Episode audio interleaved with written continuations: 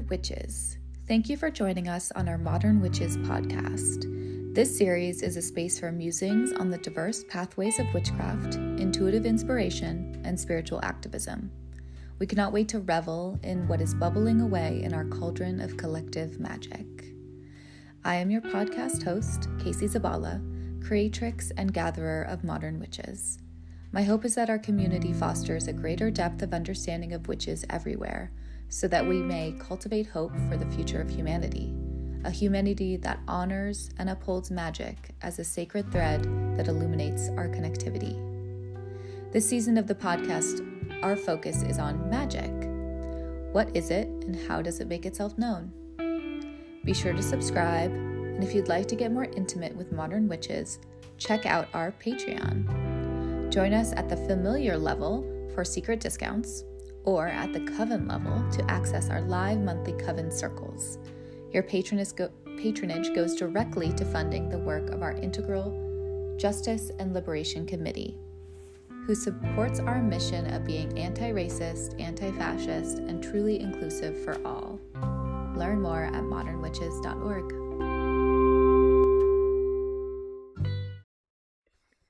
Hello, and welcome to the Modern Witches podcast and YouTube channel.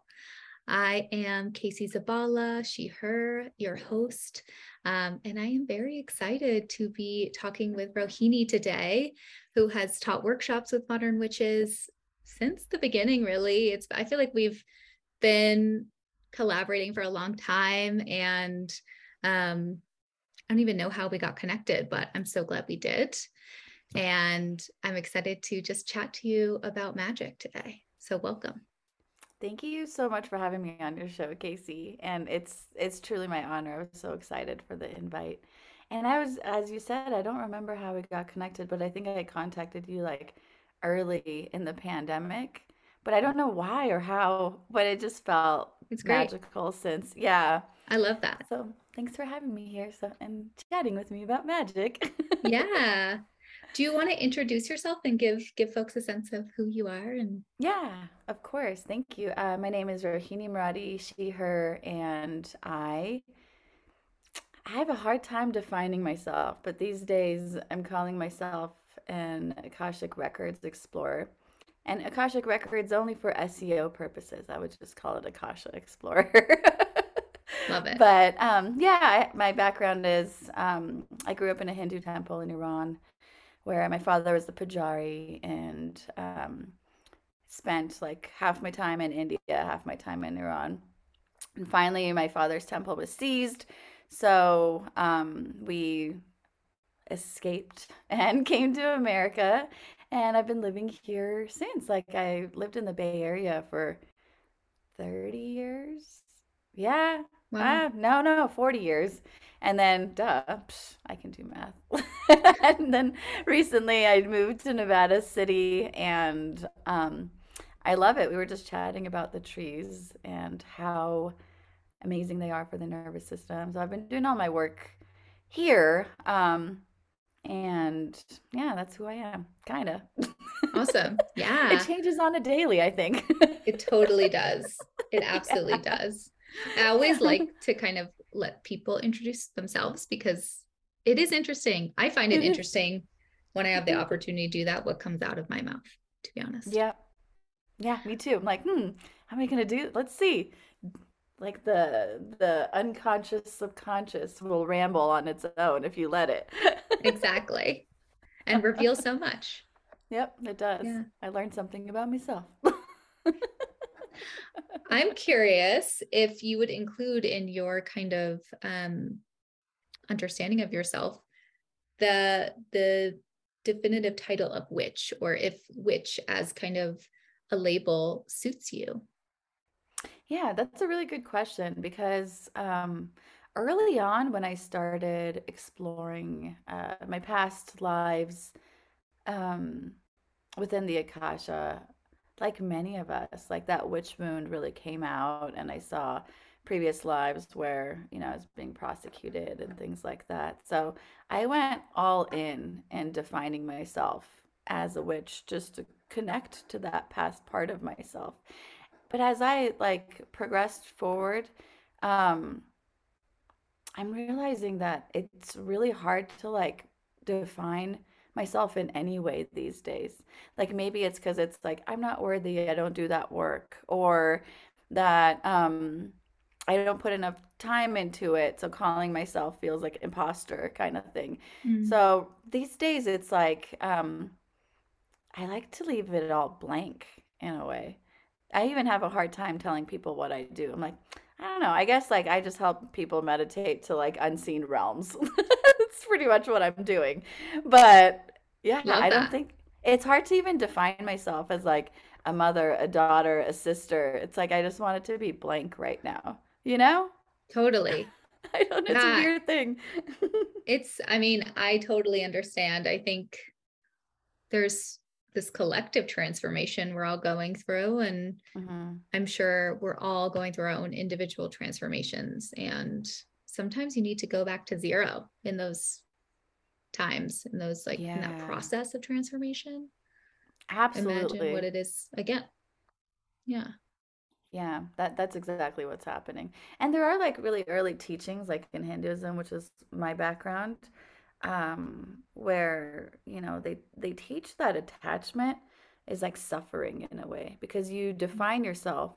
So you pick up characteristics that aren't yours possibly, or you try to fit into groups that aren't yours. So it's like that detachment to um a definition of self is like the most free you can be. You like you can just you can go in any circle. You can go, you know, have any ideas you want, like any practices kind of thing, like what vibes the most, I guess.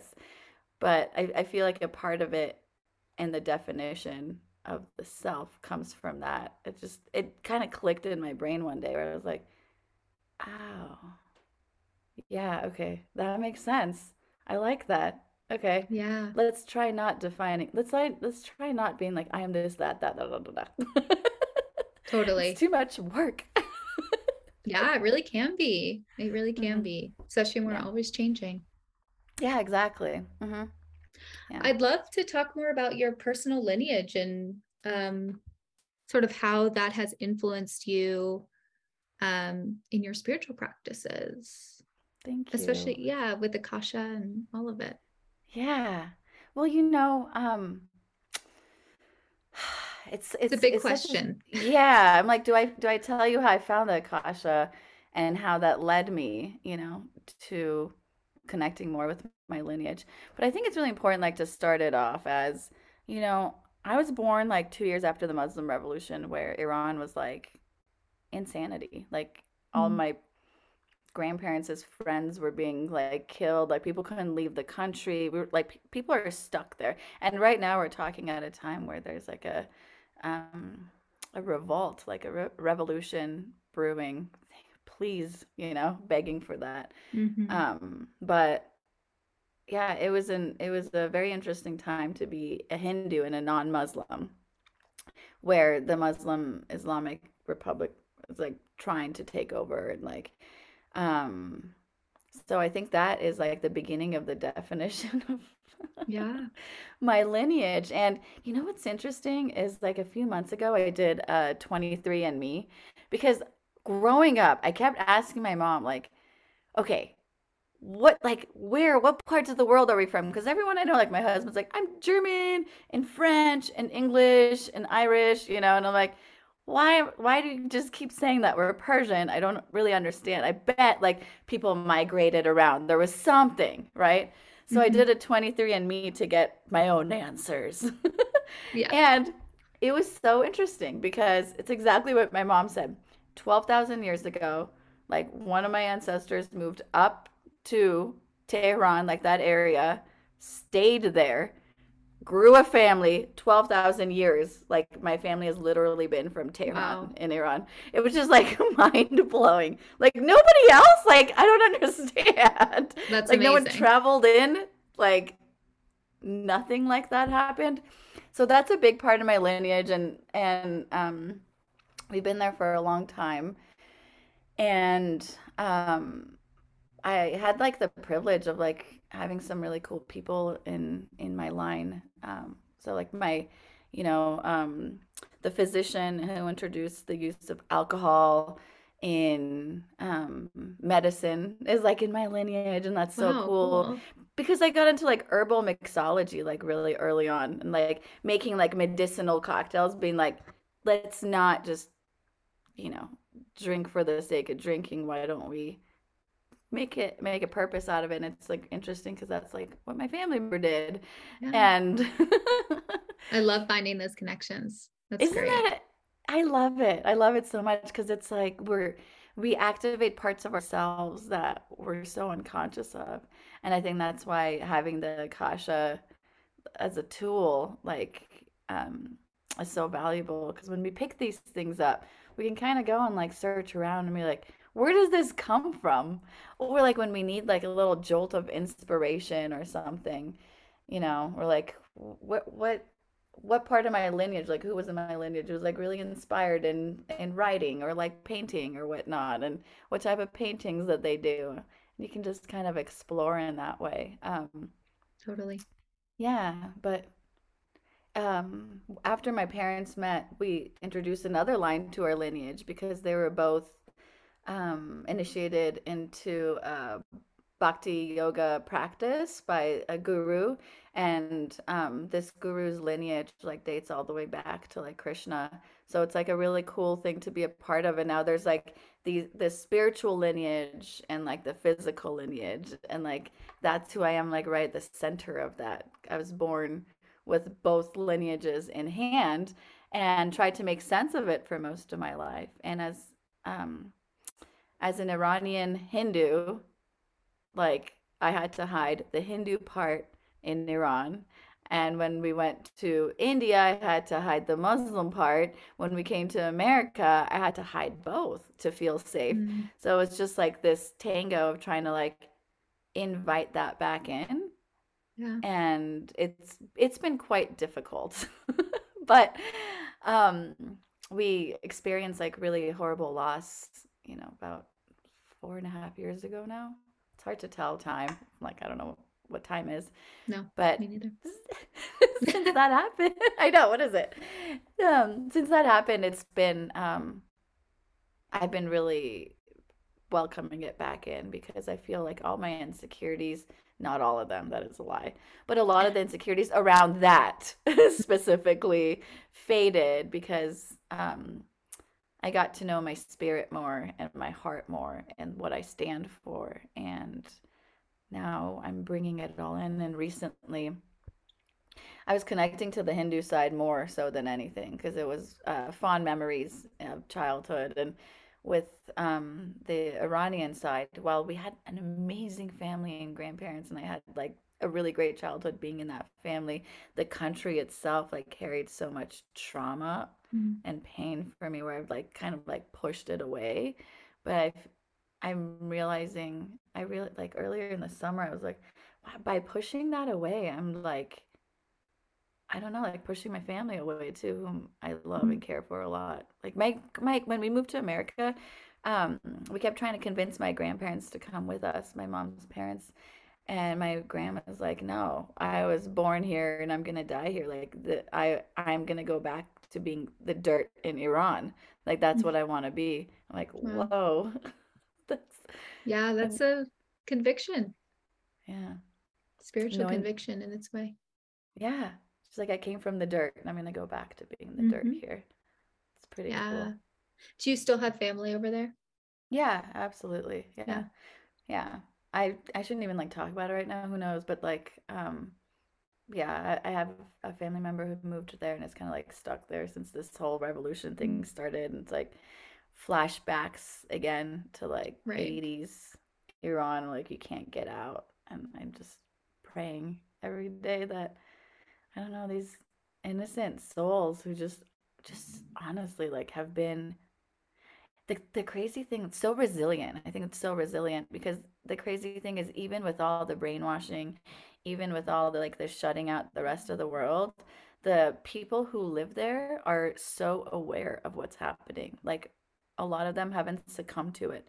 They've stayed resilient, like um and like in fight mode. You know, mm. they they'll always challenge the authority there, and that's why we are where we're at. It's because they push back.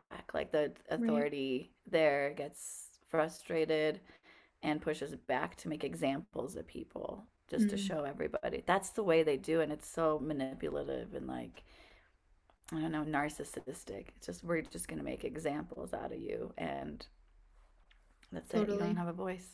Yeah. Yeah, it has been heartbreaking and also inspiring to see those, you know, the sort of like joyous displays of protest too amidst everything. Mm-hmm. And, and that mm-hmm. resilience is quite frankly really remarkable. Um it is. Yeah, well, uplifting all your prayers in this moment for thank you iran thank you. and i really hope that the whole world yeah the whole world we need change yeah on so India, many like everywhere like ukraine everywhere every single place i know because we're just humans like we're most of us are just normal people who are like just wanting to live yes and it, like enjoy life in the little pieces that we can so Exactly. Everyone wants the same thing. It's just these like power hungry maniacs who don't want that same thing. They they want control and power and it's frightening. Truly is. Yeah. I'm wondering how sort of or maybe I'll share like my my assumption. Yeah. I guess my assumption is around the Akashic records and the Akasha is that you kind of have the ability to tap into this like multi-dimensional layered field of experience mm-hmm. that is like timeless in a way mm-hmm. um and if that makes sense to you i'm wondering how sort of tuning into the akasha can help you in these moments of like overwhelm or yeah well here's the thing um from my understanding and like my biggest understanding is that we'll never know like truly what this is that we're doing because it's much bigger than our human bodies right? Mm. um it's much more than we can even put into words. But there's a um, there's a certain aspect to it where it's like detached from that good or bad or like how are you gonna help me like figure this out. The the one thing that actually has helped me is like I'll never go in and ask like specifically how do I feel better? or something like that cuz like life is supposed to be both pain and beauty and all that you know? Um but one thing that's helped me is like understanding my place in the universe, like kind of understanding it, but and how big we are, but also how little we are. You know, like seeing the universe as a whole and how our little tiny part, even though it seems so ex- insignificant, um, plays like a major role in everything. It's just like I think it's both both construction and deconstruction that lives within that. And I don't think that would necessarily make one feel better, but valid more than anything. Mm. You know what I mean? Yeah. Um but yeah, it, it's an interesting thing. It, it really is an interesting thing because um as we know, like everything is made out of energy and it's recycled through space and time and all that stuff. So every time we tune into it, it also changes because energy is constantly evolving and growing and then condensing. And it's, I don't know if there's a way, I don't know. Maybe I'm being pessimistic because as I told you, hmm. I'm like going through some like really deep stuff right now. So I don't, my lens is like, nothing feels good anymore. But it's not, not true. It's not true though. Everything feels great and bad, you know, but um yeah, I think I think the the um what word am I trying to think of? The intention of going in to try to feel better won't be served as we hope. You know. Right. I don't think that's why we're going in. I think it's mostly about um, deepening our connection, like not only to ourselves, but to everyone around us. I think that's why I personally do. And I know a lot of other people do. They, because at the bottom of the seed of the questions that I get, usually they're like bigger, like, you know, this person in my life, this and that. The seed of it is always like, how do I connect with myself and people around more? How can I do this better? Like, how can how can I feel like I belong and that I'm enough? You know, it's that's mm-hmm. always the seed of it. It's always some type of relationship thing or like life thing where we may feel insignificant um, and we just want to connect deeper with ourselves and the people around us. It's like, right.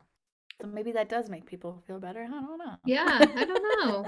I mean, I think that's I love the way you answered that question because I do think um you know, there's so much um what I would call spiritual bypassing in yeah. this kind of like like new age spiritual wellness oh. culture that we have going on yeah.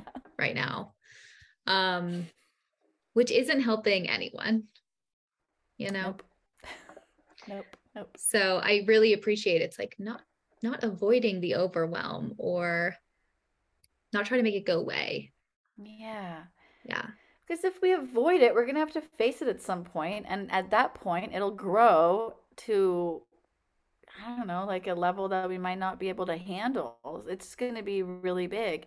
And honestly, I think that's what's happening to me personally right now is because um, after like I went through trauma, I tried to like outreach and help other people thinking that I'm also healing myself, but it was like too much out out. It's it's like an avoidance thing. And it mm-hmm. did like like i really did um, i do feel like i went through the whole spiritual bypassing aspect for a long time with unconsciously. So i was just like storing stuff and like um then one day when there was silence it became very present and i'm like oh i can't stop crying uh what's happening here I'm like do do do let's be happy now it's like no, it's not stopping this time. Like the avoidance thing isn't helping anymore. And like life is forcing me to finally sit with this pain. But now it feels more grand because it's like unknowing where the pain even comes from because I avoided it so long ago,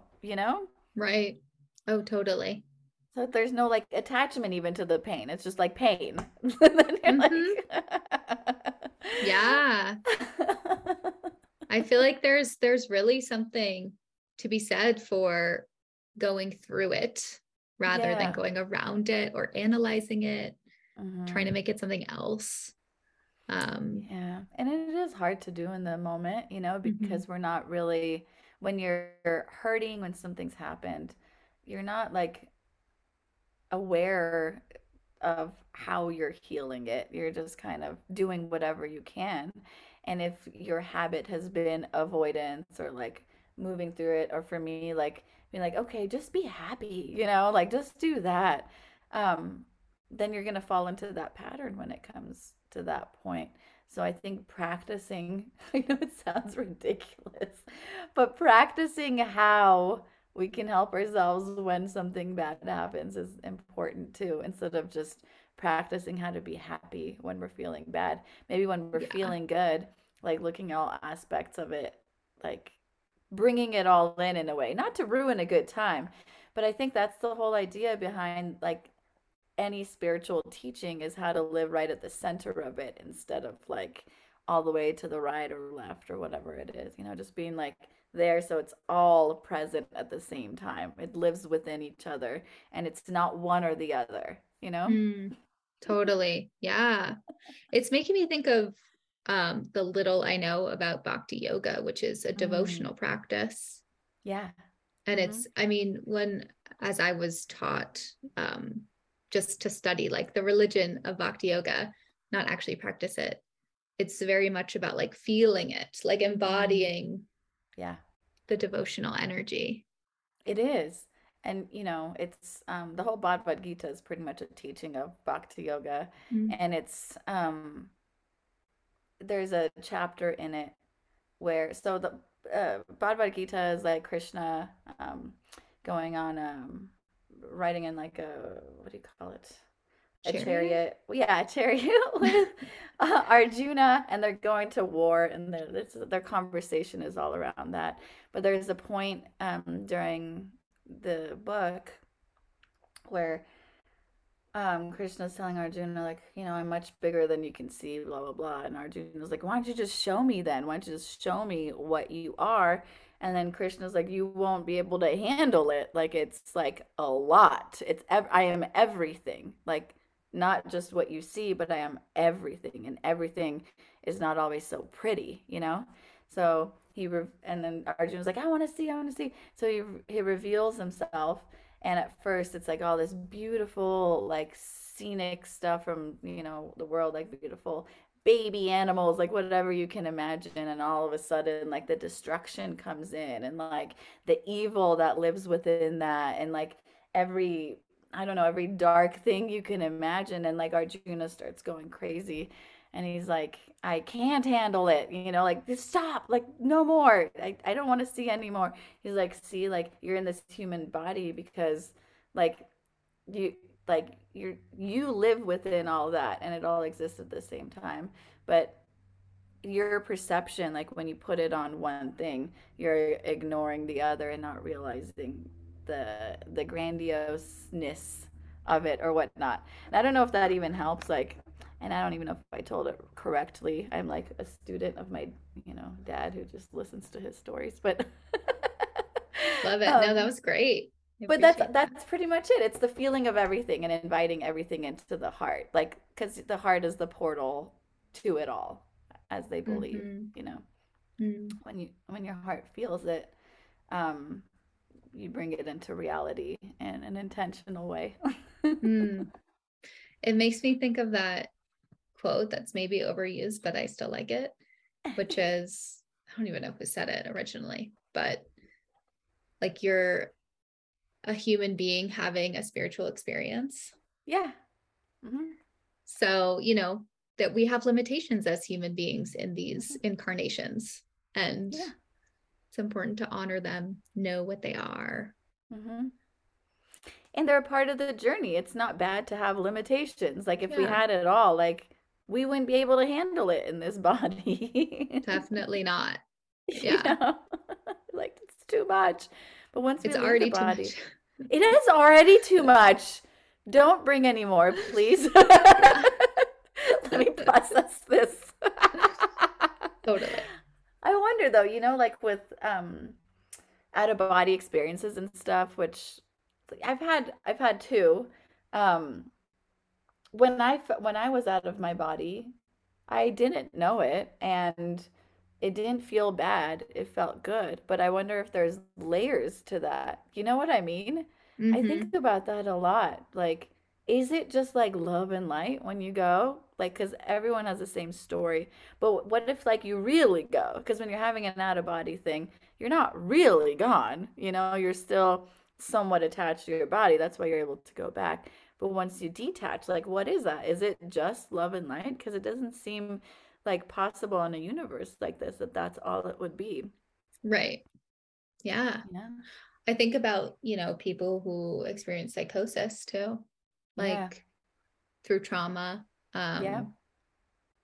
And kind of the spiritual art of, you know, bringing someone back into their body and back into their soul self. And I think, you know, anyone who experiences trauma knows that we kind of have to spend our lives like reclaiming those aspects of ourselves that have sort of hidden away or yeah i think about that so you've gone through that where you're like what part of myself do i bring back or i miss that part of myself and yeah maybe i need to awaken it again I'm or there's some healing, right you know, that wants to take place. Yeah. Um, it's like inner child work or something, you know? Yeah, it is. Yeah. Mm-hmm. Like you bring those those aspects of yourself back. It's sweet. I wonder though, like because um like after experiencing like really big trauma like PTSD stuff, like everything kind of goes blank in your brain and it's really mm-hmm. hard to like grab an idea, you know, yeah. or even a part of who you were and you're not the same person anymore and i think that's mm. the huge thing where this is silly like this story i'm going to tell you is silly but so like last or a couple of weeks ago or maybe a couple of months ago like um, i asked my husband if i could play in his band again. And um, i had played in his band before uh, you know four years ago four and a half years ago. And i hadn't played music since. It was like a traumatic thing and trigger warning kind of thing. The the big trauma experience was like losing a child. So it's like you completely um change after that. Mm. you're like the world just feels unsafe and everything you knew like isn't there anymore. And so music was like um, direct connection to a past self of mine and going out there and like playing. And then he started playing again and like you know he has a an album coming out about our daughter who passed. And mm. I was listening to it and I'm like I really want to play on this album again. He's like all right you can try out for the band Love it. I did. yeah. And I got in. Um, nice. But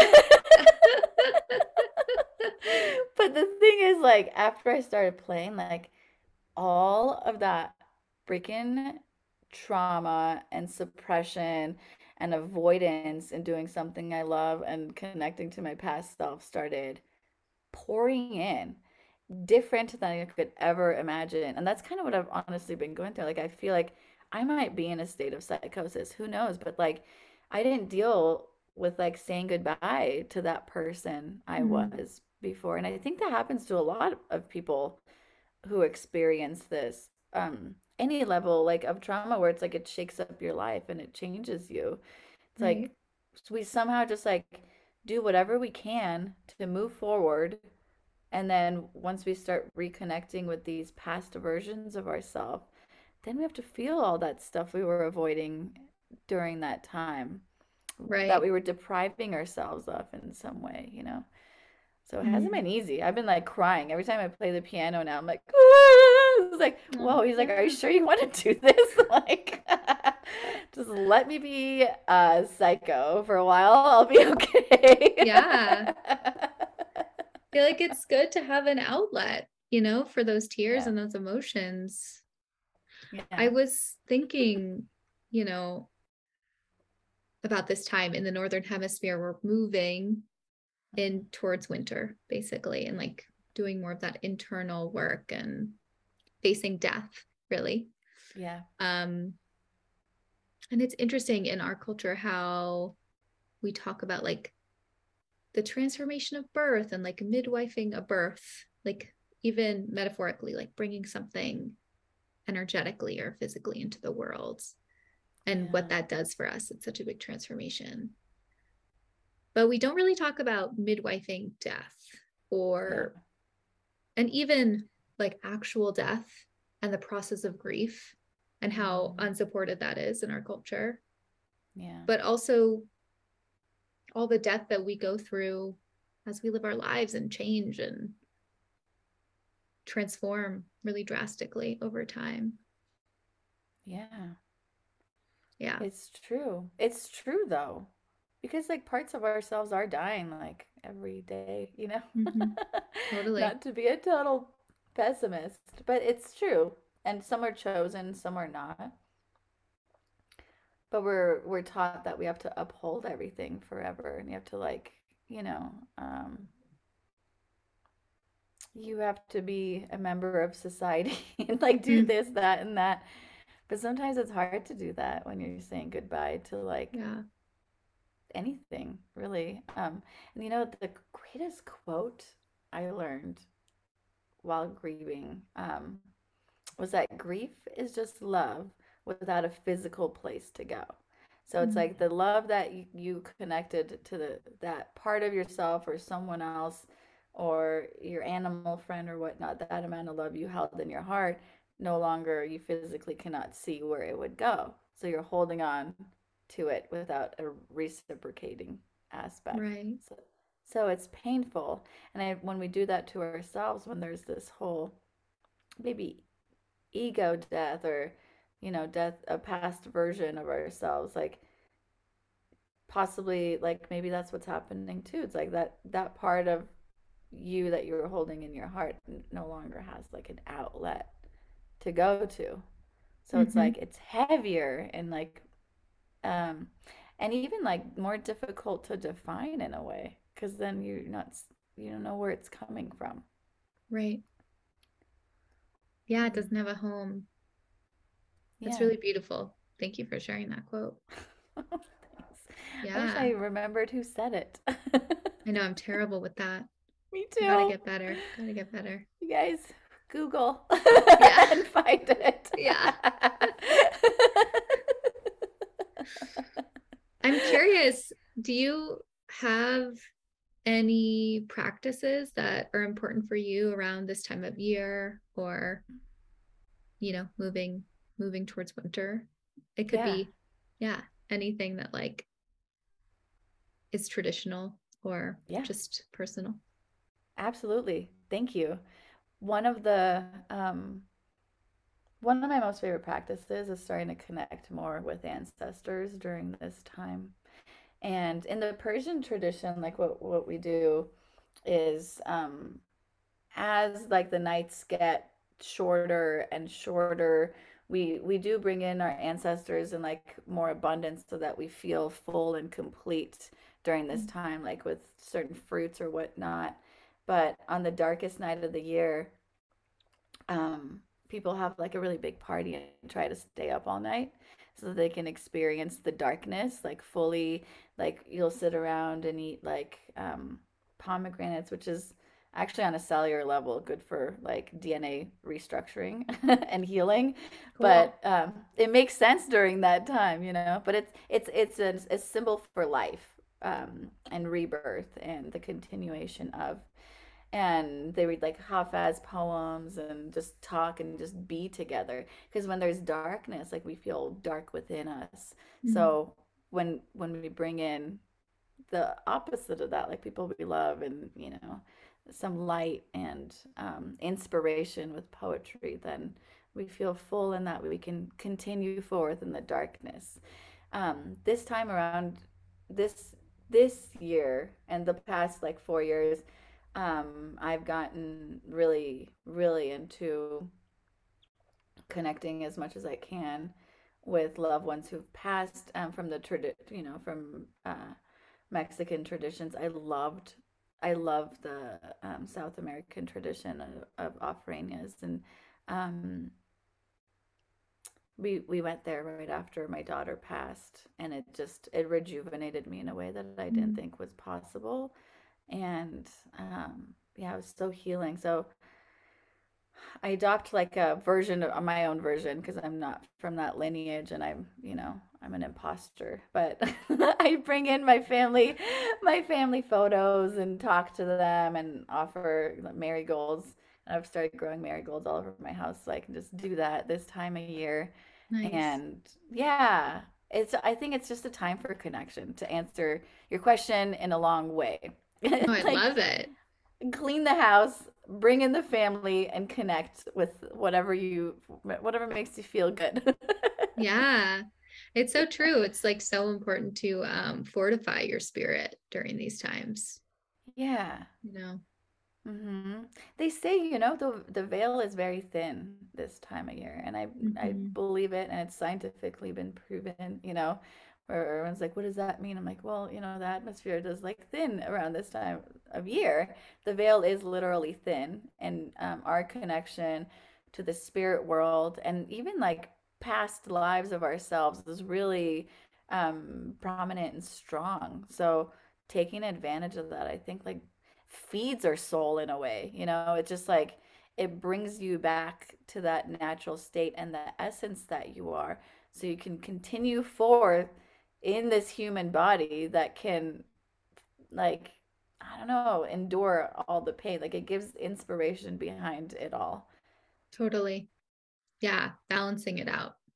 Yeah. Super important especially yeah. nowadays. Yeah. I know like how do you feel this time of year? Do you feel like it changes for you? Like it becomes different? Mm, yes definitely. I think it's so important i definitely notice the I'm I'm a Leo sun, so summer is like um a very outward time for me.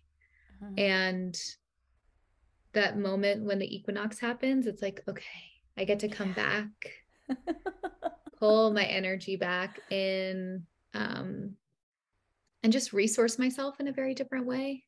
Mm-hmm. Um, I think it's super important to honor the darkness. Yeah. Uh, and that's a big part of my practice is just being in the darkness and yeah. listening to what comes up when we're in darkness and yeah, just being open really. Yeah. And quiet feels very important. You're right. It, it does feel like a the perfect time to be quiet. Mm-hmm. Mm-hmm. There's so much like medicine in that, where you're just like silent. And that's why I love meditating. It's just I don't want to talk right now. yeah, totally. you know. Can I ask you about um, your practice with clients? Yeah, of course. I mean, you know, I stopped taking clients but I shouldn't say stopped because then I'll get like this urge, like um, to connect with people and do readings. And it happens like maybe twice a year or something. We're all outreach. I'm like, I'm doing readings right now for a short period of time. But then it's like, as you know, like with clients and readings, it get it, it gets overwhelming. And when you're going through your personal stuff, it's just like I don't want to output in that way for you. I want it to be I want to be a clear channel and not like in the way with my own mind and stuff whatsoever. Totally. So yeah, I, I do it like every couple years. But I've I've realized that my passion is to truly show people how to do it themselves. Like that's what I really want to do because it empowers people and makes them realize that they're much greater than we are. And I think going to a reader is awesome too because every single reader has a different perspective and will give you a different angle at um, at the big piece puzzle piece that you're looking at and mm-hmm. that's awesome um, but you have to be in like a good mental like state to be able to do that yeah. i think um, but these days i've just been um, taking people through my practice really and teaching them what I do and how to find their own practice so that it can resonate with them and give them the value that they personally need because we're all so different. It can't be mm-hmm. like this is the way to do it and that's it. Yeah. So we we do like a lot of like um inner energy work and I spent a lot of time down in the root chakra um and it's really like as we talked about a little bit earlier, it's like inner child work for a really long time until mm-hmm. you're able to like hold them and it's not for everybody because some people have experienced like really big trauma that this will not help with but it's for people um because I, I don't have that lens like that training to be able to do it for people who've experienced a lot of trauma there. But mm-hmm. for people who haven't um, it's a lot easier and a great foundational place to stay.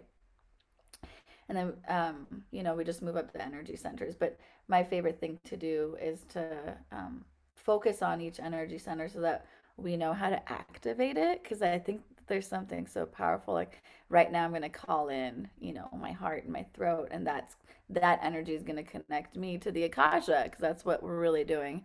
We're activating those two aspects of self to connect to the akasha. But my personal practice um, is much different these days.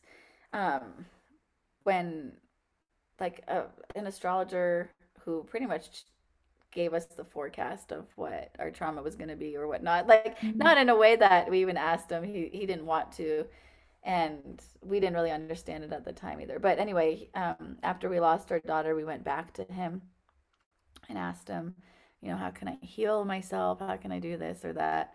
And he's looking at at my chart, and he's like, well, you're supposed to like, you know, like be some type of a spiritual like bridge kind of thing. You're supposed to give information about this spiritual aspect and like a teacher of some sort. I'm like, okay, I really want to learn Ayurveda. He's like, no, no, no, not like that. It's something else, but it'll mm-hmm. present itself. And it's really the Akasha thing that presented itself.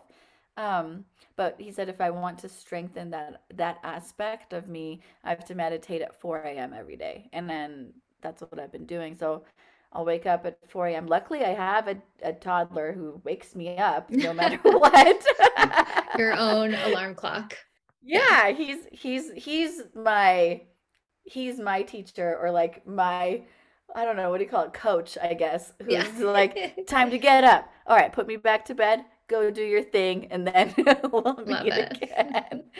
so I wake up and meditate every day, and um, even if I'm in bed, I make sure to just check in with that part of myself because I, I it's it I really think it makes our spirits stronger when we do that. Mm-hmm. And not everyone has to do it at 4 a.m. It's just what was told to me. So I, I do that. But I try to at least meditate every day. And that's yeah. the only practice that I take seriously anymore. I love that. that's so great. I love what you said about, you know, helping people define their own practice because mm-hmm. I think that for me is like one of the core sort of principles of witchcraft, if you could say that. I think, yeah. you know, witchcraft and magic is such a personal practice. Yeah. And you can read all the books and try so many different things, but it's not going to resonate until you put your own kind of authentic soul essence into it. Yeah, absolutely. And this is where like the Akasha comes in too, because um, within that frequency, you can explore the past versions of yourself and how you connected magically before, how your intention intention was developed, how how all that happened. You can bring that in and like bring in aspects of like your lineage and DNA. And if you don't know your lineage and DNA, whatever you're gravitating towards, you know, mm-hmm. um, I think there the that's where the true magic lives because there are literally parts of us within our DNA that can be activated through a familiar practice, you know, because your body knows what it is. So when you bring that in, it's just like, oh, that's magic. I get it and a lot of it like to go back to the whole lineage thing and even magic and what it means like it, it didn't become real for me until i started connecting to my lineage and learning about like the persian magi who are like in my lineage and how they practice and what they did and um and how i can do that in my own way too mm. you know? Yeah. That's beautiful it's cool. And I, I know everybody has a story like that where every, everyone is from this planet and everyone around this planet has someone in their lineage who connected to their intuition or, you know, um, built the way they use their intention. So you just go as inward as you can, really, instead of outward. That's, mm-hmm. I think that's the real practice is how deep within myself can I go where I can recognize these aspects of me and what mm-hmm. makes my unique imprint in this world right now. Because we are so unique. Like, no one, there aren't even twins like them. yeah. You know? so true. Yeah. Yeah. I think it's that, I don't know if you've had, it sounds like you've had this experience, but that sense of, oh, I remember this, even if you're like learning about it for the first time, it just feels yeah. like, oh, yes, I know this for some reason. It feels so familiar. Homecoming. Yeah. yeah. It's a homecoming for sure. That's really how I felt when I first started learning about the Akashic records. And just when I first started learning about it, though, like this is at a time, and it's not so long ago or anything. Like I'm not trying to like pretend like it's been forever but um it was at a time where it wasn't as popular and there was like two YouTube channels and like one book and like like a yeah. couple like articles online which is like really confusing and like what the heck does that even mean like way new agey and no offense to anyone who believes in that stuff like everyone's free to believe whatever they want but i had a hard time connecting to it and i found myself just like learning about it and repeating information that I learned without attachment or, or understanding of what I was saying. And it wasn't until I actually connected with my spirit lineage and my, you know, physical lineage that I understood what it was that I was doing. So now it feels like um, I'm teaching it from like a different lens, but the way I perceive it. And it's not what everyone else is saying or doing or whatnot, you know? So it feels really good and authentic. And it only took me looking at myself, knowing that this is something my soul's connected to, but looking at myself and going deeper within so that I, you know, we can bring in that, um, that perspective in a way. So, Mm-hmm. Mm-hmm. Thank you for sharing that because I think, you know, part of what Modern Witches takes very seriously is like creating spaces that where we can talk about cultural appropriation and not be culturally appropriative. And I think there is really something to be said for going where your soul calls you to go, exploring different practices and cultures from a place of respect, reverence, yeah. and also from a place of like being rooted in your own experience and perspective. yeah Um, and it sounds like you've really been walking that journey. So thank, thank you. you. for sharing it. It's really lovely to thank hear. You. Thank you. I'm doing my best. That's all we can do. Keep yeah. learning. Yeah, yeah, keep learning. Yeah. And rest. Resting yes. and learning. You don't have to learn all the time. mm. Talk about the medicine of the moment. Rest. yeah. Mm-hmm. Yeah. Yeah. You don't have to keep going, you know? Mm-mm. No. Just take it easy sometimes. Sit and cry, okay? Yes. cry. Just kidding. well, I mean, I think like one of the toxic things I've been noticing lately is this narrative of like consistency, like mm. showing up mm. consistently. Can't. It's like, really? Is that possible? It's really not. All it leads to is burnout and resentment. Like, yeah. You know, a lot of the things that people are teaching is like in so many different worlds, but people just connect themselves to an idea they repeat it another person sees it and repeats it and that's all that just keeps happening mm-hmm. but we're mm-hmm. not all built the same and we're not all built to do the same things and a lot of times the things that don't feel right especially with consistency because everyone like like yourself like being a business owner like online or something like that or having you know a community that you are like navigating with like Mm-hmm. consistency can kill you and like overwhelm them too. Like, yeah. What why don't we give ourselves like some rest so that when we do show up, it's like authentic and it makes everyone it, it it's medicine for everyone rather than like bam, bam, bam.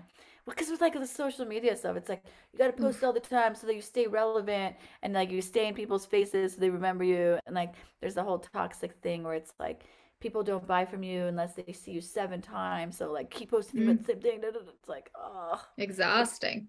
Too much. Way too much. Yeah.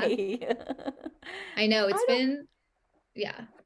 So so too much, so toxic. And I feel like I don't know, Modern Witches is going through its own transformation and we're not doing a big gathering this year. Um which is what? exciting and sad. Like I'm yeah. sad that we're not gathering, but at the end of the day, we needed to really rest in order to come back yeah. and be able to provide the same support and um, holding that we have been. So that's great. Yeah. I'm so excited to see where it goes. Me How too. Wonderful. Happy for you. Thank That's a you. big decision. I know it's it was a big decision and I'm feeling it's you know almost October and. I'm feeling really good. Good. I'm so happy for you. I will miss being with everyone and learning together, but honestly, I think um yeah, it's the year to rest. So good. It really is. It really, really is. yeah. um if if we don't do it life will force us you know totally so why not make it intentional yes and there's so many big changes we're all navigating and that really takes a lot of energy so yeah. even just looking at the news takes energy you know? I know. We're already so depleted. Yeah. Like, what a wise decision to make. You're just like oh, you know not this year friends. Thank you. It's amazing. Yeah i feel good to be like on the other side of that threshold having made the decision but um, yeah. yeah we'll see I, where it takes us. I bet it was tough like coming to that because very tough. expectations and yeah. Mm-hmm. Mm-hmm. that's yeah. a badass thing to do. Thanks. Yeah i think i have like a pluto transit to to thank as well but um you know yeah. we're collaborating we're collaborating. Yeah. Take what comes you know? Yeah, yeah. exactly. Well i am so glad that we had this conversation and i'm so excited to see what our listeners think and if they have any questions drop them here. Um, drop them somewhere. We can see them email us.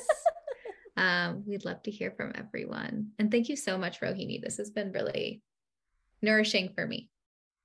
Thank you so much casey. It's also been nourishing for me. It's like always an honor to sit with you. You're so wonderful. Thanks for oh, likewise me. yeah. Thank you